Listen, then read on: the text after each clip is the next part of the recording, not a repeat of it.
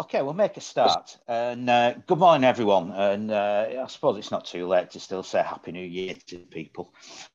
Good morning. Uh, and uh, and welcome back uh, to uh, to the restart of our Leaders Series events, uh, when we invite a, a leader from Greater Manchester, could be a political leader or someone from business, to come along and spend the next 30 minutes talking about themselves, their work, and a little uh, further look at some of the issues affecting Greater Manchester we are going to be recording this, or we are recording this, and we'll be uh, publishing it uh, through our Leaders Series podcasts and also on the Chamber YouTube channel uh, sometime in the next uh, 24 to 48 hours. So please look out for that.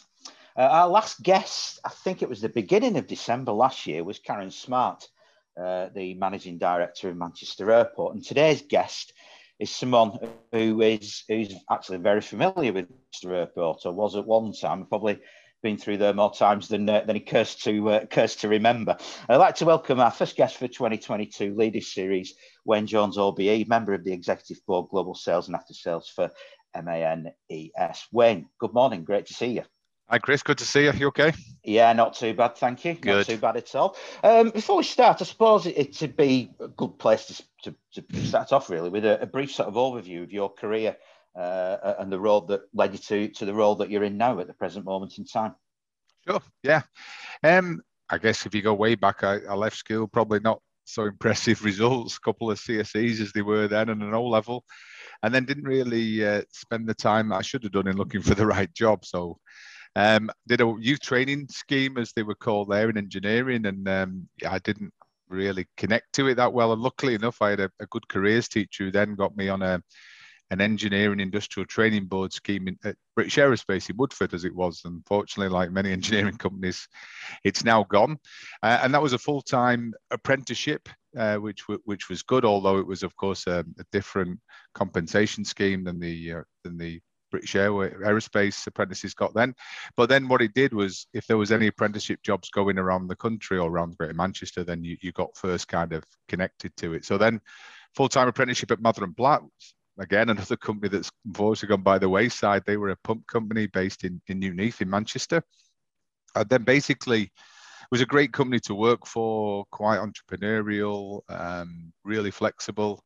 Uh, and then sort of developed my career there, did my degree in engineering and manufacturing um, on, a, on a day release system through the University of Manchester, sometime at Stockport College, a little bit at Salford and, and other places. And then uh, sort of went into yeah, the office area doing sort of mechanical analysis work, which wasn't really for me to be honest, but it was a stepping stone and something that I had to do really because I did my degree, and then then ended up doing a lot of um, uh, support of the equipment in the field, which was super interesting because you were sort of go into sites. Obviously, the equipment wasn't working, and you had to try and fix it, whether it be vibration problems or some other issue, and then uh, yeah, get the equipment back up running. So that was really a, a great learning curve because you were pretty much on your own you know you went to site something was broken and then you, you got to fix it uh, which was great. And then sort of uh, i had a really good boss at the time as well who sort of moved me around. I was in project management and then found myself supporting like an after sales role. And then um, then joined a swiss company called sulzer in uh, 94 i think it was. Um, and then yeah i think my career took off from there really. Swiss quite a interesting way that they manage and lead businesses. Quite um, quite different actually to to working for a UK company. And then sort of progressed and then ended up running the Europe, Middle East, and Africa on an after sales role, which was I think I was 31 at the time. Um, it'd be called ageism now, Chris, because they were saying, "Oh, you're not young enough, you're not old enough to do this." And then I went through all kind of assessment centre, which was also great experiences, and that really then got me connected a lot into the leadership side. So ran that, managed to grow and develop that yeah quite successfully and then got headhunted to join um, to join MAN in 2005 and uh, uh, probably even to this day I don't know why I took the job actually because it was a real challenge in, in in one respect. The company was hemorrhaging money.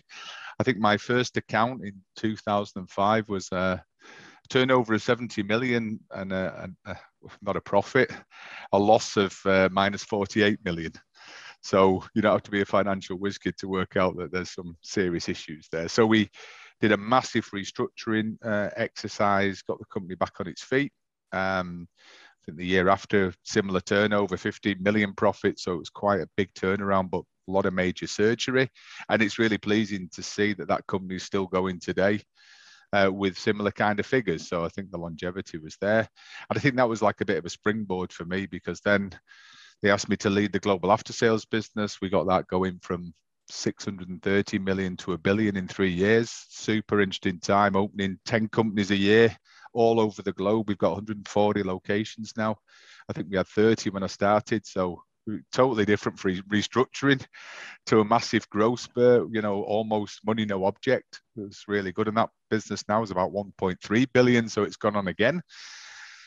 And then um, I think you, you remember the advert if Carlsberg had Octobers, then in October 15, I had a Carlsberg moment because I got president of Greater Manchester Chamber of Commerce, letter from the Queen about my OBE, and promoted to the board of MAN. Uh, Diesel and Turbo was it called then, and started that job 1st of January 2016. And that's what I've been doing ever since. So, yeah. So that's in a nutshell, without boring people. That's that's basically the, the journey. Yeah. There's a, there's a lot to fit in. I always felt like so joining us today, Wayne, and, and that's. A, yeah, yeah. But I mean, it, it's a fantastic story because, it, and it always impresses me. And I've, I've you know, obviously we've worked for a good number of years now. Whenever I hear it, it, it is just, uh, just, just so impressive. Uh, and a couple of things. Because obviously, you were the first British member of the executive board, weren't you? To, to, to sit was, on that, which, uh, yeah. which, which which is obviously a, a, big thing. And I just want to yeah. touch on that about that whole sort of business culture bit, really, between yeah. you know sort of being involved in a in a sort of German company at that level. You mentioned it previously. Uh, with a Swiss company and whatever. What what are the key differences between that and a British company? You know, is it just about attitude? Is it about processes, or, or what what what is you know what what are the main differences? Yeah, I mean, we in MAN Energy Solutions, we're a very international based company. I mentioned 140 locations around the world, part of the Volkswagen Group, which I would say are more, let's say, German centric, and, and of course, massive company, 550,000 employees, 250 billion turnover, so a huge company. Uh, and and when we were taken over by Volkswagen, yeah, it was a bit different at first because um, you saw the dynamics change a little bit. You know, I mean, the, the main difference, I mean, culturally, it's different. I mean, Denmark's different to UK, UK is different to Germany. Um, very process orientated, which is a great strength in a, in a German manufacturing company. Of course, that's why, you know, they can produce 8,000 cars a day out of one plant in Wolfsburg, you know, really high level engineering and systematic. Um, probably less international than, than we are as a division, um, you know, very strong in China, but in other areas not so but the, like working with every nation, you see the, the, the differences. And I would say um, there's um, there's some things that need to change in Germany. There's still got some kind of old school approaches where you know you would use the family name. I know it's only a small example, but it would be Mr. Fletcher and Mr. Jones. Now, even though maybe we've known each other for five, ten years, it's quite formal in that respect. I think that needs to change a bit.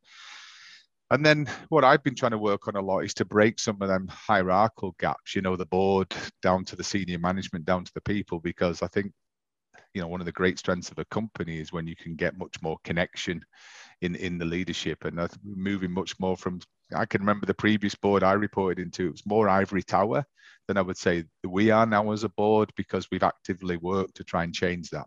And I think that's one of the major differences. It's very formal um, that there's uh, good respect, which is which is fine, but I think um, it, you know it it doesn't necessarily allow itself to be challenging, which it should be. I mean, we, we just happen to be on the board. It doesn't mean we're always going to be right. We also need to be challenged ourselves as well, you know.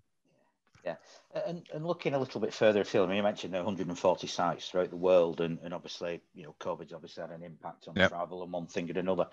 Uh, but you've worked and been and had contact with people from all sorts of different cultures right across the world.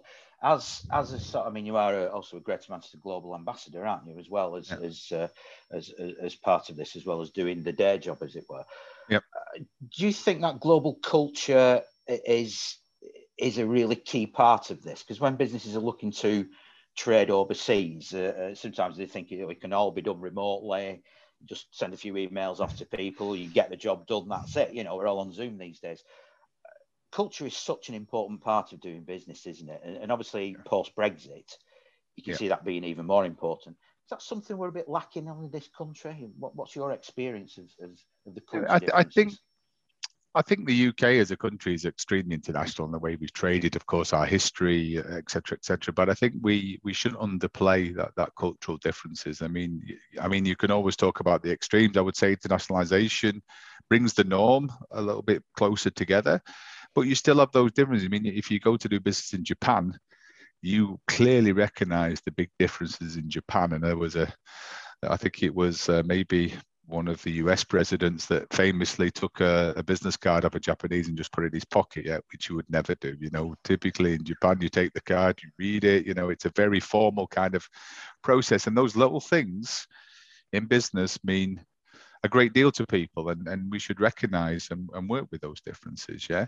But of course, over the decades, we become everybody becomes a little bit more international. So the extremes become less but there's uh, there's never any replacement for direct and personal contact. Yeah. No, no, no. totally agree.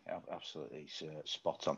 And what, just obviously looking now, uh, you know, we're, we're, we're still at the back end, hopefully, of, of Plan B with COVID and mm. new rules with Brexit or whatever. What what sort of impact has obviously COVID and, and Brexit?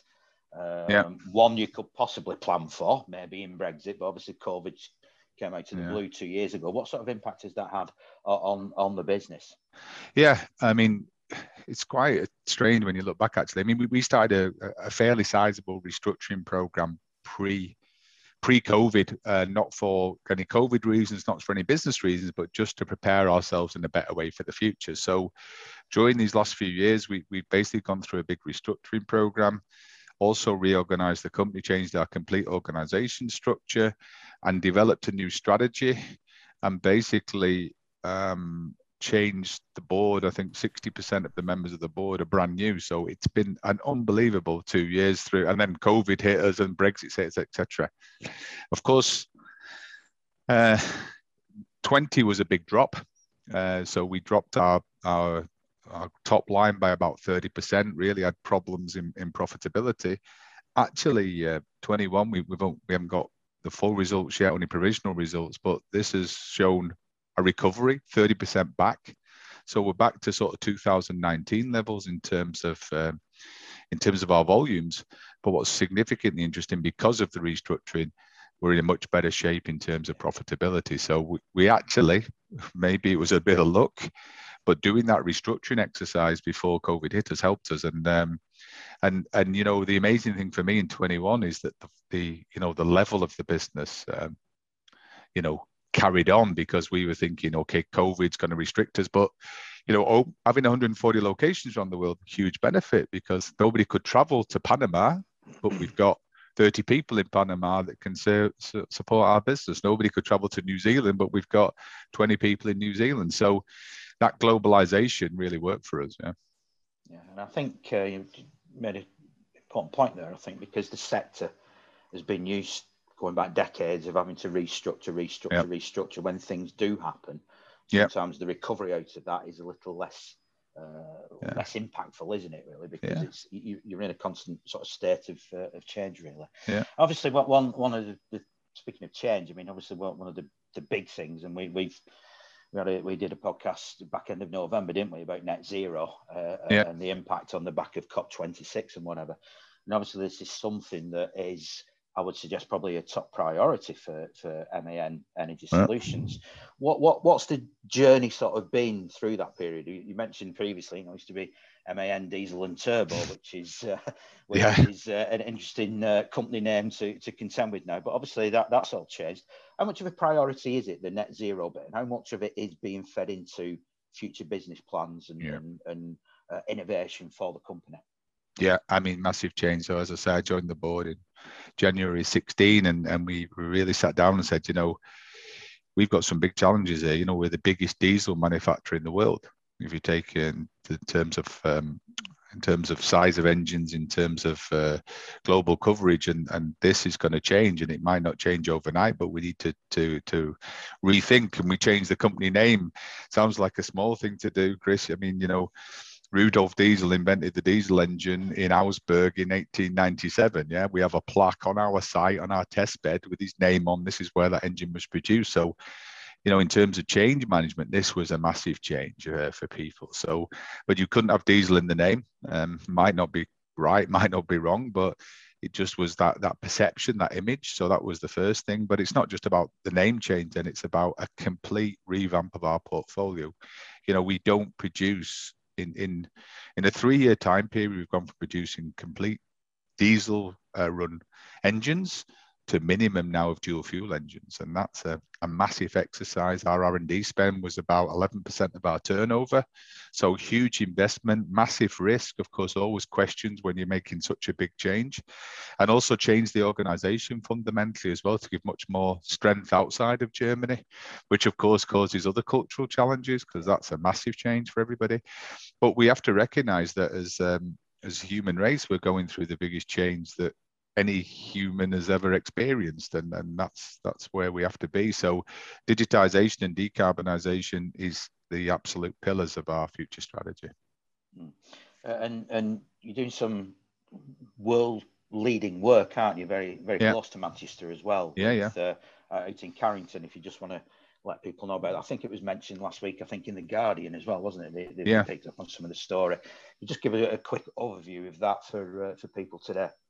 Yeah, so of course, you know, typically many countries, you know, coal has played a big part in uh, in, in in power generation. Of course, we all know the the CO2 footprint of that is not where we need to be. So this is uh, new technology, uh, liquid air energy storage. So in very fundamental terms, it takes air, compresses air, reduces the temperature around about minus 200 degrees C. That liquefies the air.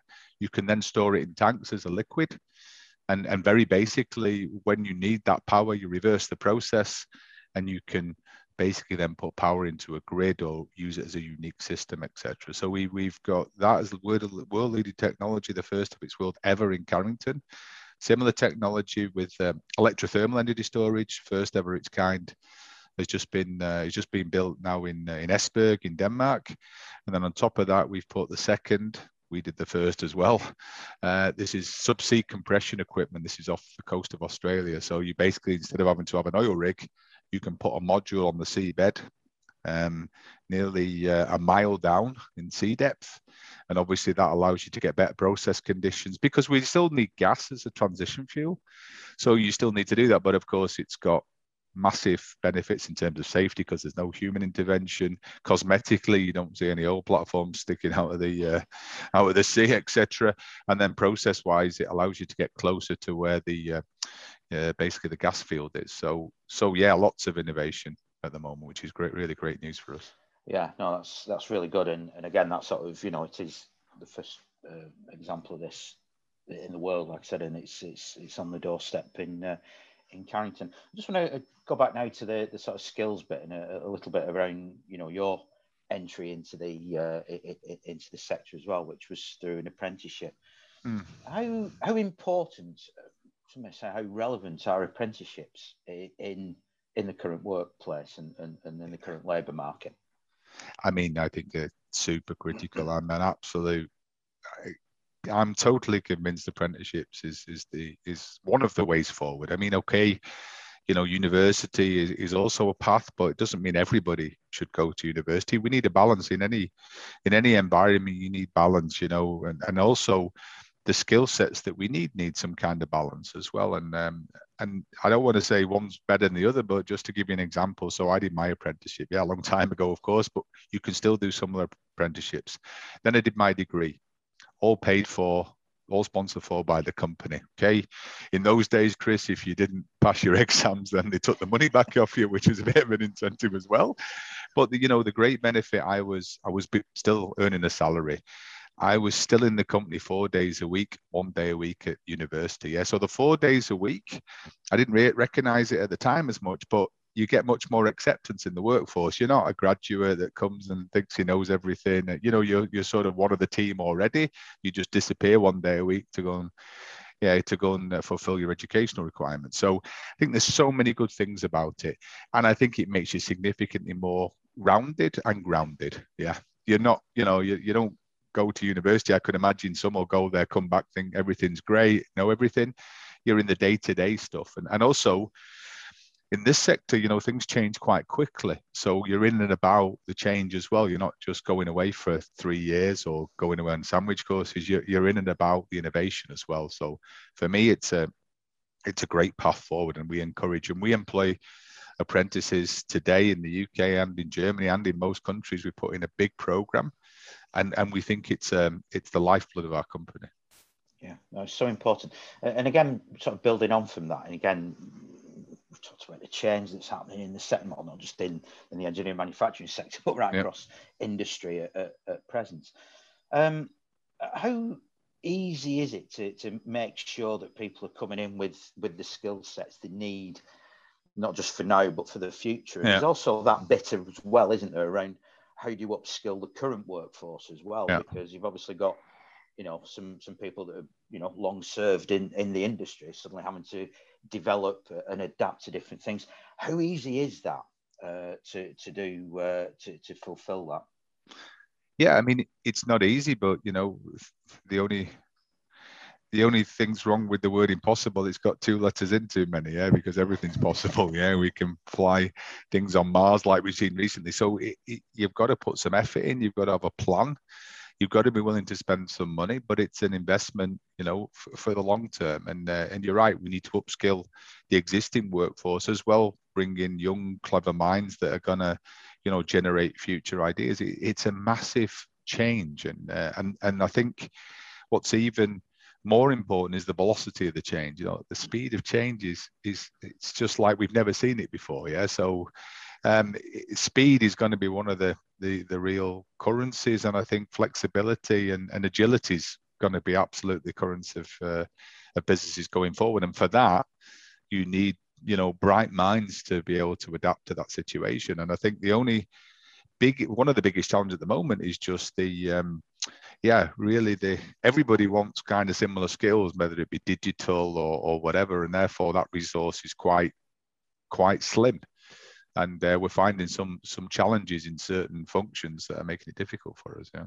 And I know one of the things, I mean, we've had all sorts of conversations about this, is is that ability to inspire young people as well, yeah. isn't it? Because yeah, yeah. Um, when you say, you know, uh, when you use the phrase an engineering apprenticeship, it creates yeah. all sorts of images in people's minds. Yeah, absolutely. I know you find that frustrating. I can see now. You, Drives me crazy. You're, you're yeah. beginning to bristle about that. So I don't, I don't yeah, want to upset you, but how, how, how, important is it? I mean, you, I, I get the sense that you say this is some sort of a, a you know a private passion of yours to, to yeah. really inspire you. And younger the better as well yeah. it, really it's like a crusade for me chris this absolutely yeah.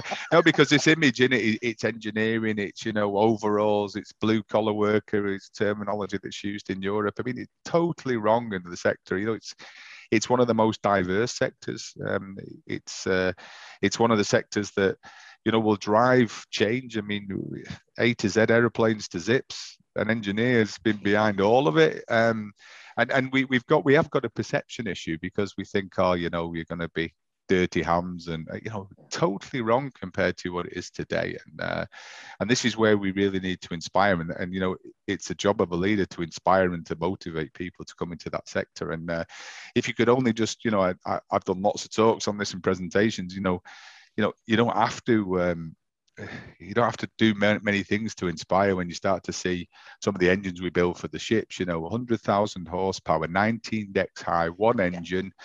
driving, you know, 23,000 containers across the ocean that, that goes to the moon and back in nautical miles every year. I mean, this is some engineering feat to do that. And that's just the bit we're doing. You know, there's significantly other opportunities. So perception is everything with our sector. Yeah. We've had a, a question in Wayne from uh, from Bipin Patel, who's uh, who's in the audience today. He's looking at you mentioned diversity and inclusion. How, how important is it to, to look at more SMEs, more diverse and include uh, be a bit more diverse and inclusive in, in supply and procurement chains? Yeah. Uh, and what steps have you taken to make that difference? Is there anything as well uh, that businesses can help you with as as members of the chamber?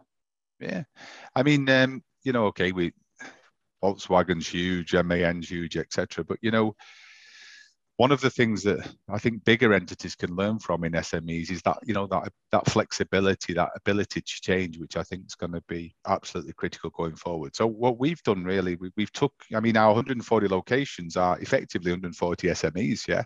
yeah. So some of them turn over 200 million euros, some of them turn over 10 million euros. So it's it's like a nurturing 140 SMEs, which is great. And what we've also brought into our acquisition process is we bought a company um, which specializes in hydrogen, for example, a company called H-Tech. Initially, we bought 40% because we didn't want to burden it with all the corporate levies and you know all the rules and systems you know give it some freedom to grow because it's not going to grow at our 5 or 10% per annum it's going to grow 30 50 100% per annum and therefore you can't restrict it we, we bought um, a company in uh, in canada which do some special digitized work. Again, we took 40% stake in it because we didn't want to burden it with the corporate levies that somehow would restrict it and make it, you know, report every month. No, give it flexibility.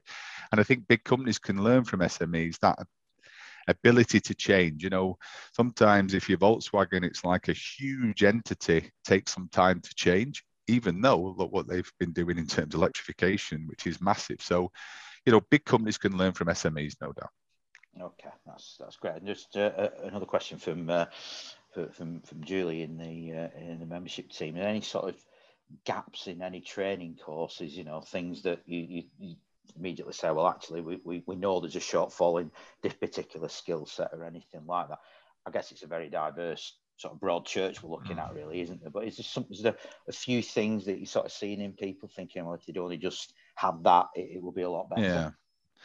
I think the whole IT digitized world is causing us some some gaps at the moment, and uh, you know I think that, that's an area, and you know as a nation as well. When I talk about apprentices and and uh, talk about going to university, as a nation we also it's a workforce, yeah. So we need diversity in our workforce for our nation to succeed as well, and the, and and therefore I think um, on a national level we should start to look at developing yeah, more of that skill set, I think, because that's going to be even more challenging going forward. Yeah. yeah. Okay. And finally, Wayne, um, uh, I asked this question of all our, our guests on the uh, on the Leaders series. You're no exception. You're not you're not going to escape me. But how, how optimistic are you for the sector? I'm super optimistic. I mean, one, I probably have to be. It's my job to be optimistic. If I'm pessimistic, then I can drive everybody down. No, but I'm super optimistic. I think, uh, of course, there's always this question, or robots are going to take over, or you know, all of a sudden we're losing our core. And and of course, it's different, and it's going to change quicker than ever. But I think at the heart of everything, let, us take um, let's take the environment. At the heart of that has got to be engineers and scientists that you know continue to develop new solutions to generate power in a smart way, or whatever it might be. And therefore, I think that the, the sector's got an absolute crucial role to play in any changes that will come from from any part of uh, of the challenges the world throws at us. Yeah. Excellent, Wayne. Thank you so much uh, for that. That's absolutely flown by and has been as informative and interesting and entertaining as as ever. So thank you so much uh, for taking time out today to uh, to join us on the Leaders series, uh, and thank you to uh, to everyone for joining us as well. Our next guest in, in the series on the is first of February. It's in two weeks' time, and it's Lou Cordwell, OBE, who's from Magnetic North and also the chair the Greater Manchester Local Enterprise Partnership. So who knows, we may know what the levelling up white paper will say at that stage, which will probably prompt that discussion. If not, I'm sure there's a hundred other things we can uh, we can have a conversation about. Uh, there's nothing uh, not short of any issues at present. But Wayne, thank you once again uh, for joining us today. That's been absolutely superb. Again, thanks to everyone for, for, for joining us and your questions. Look out for the podcast, look out for the YouTube video.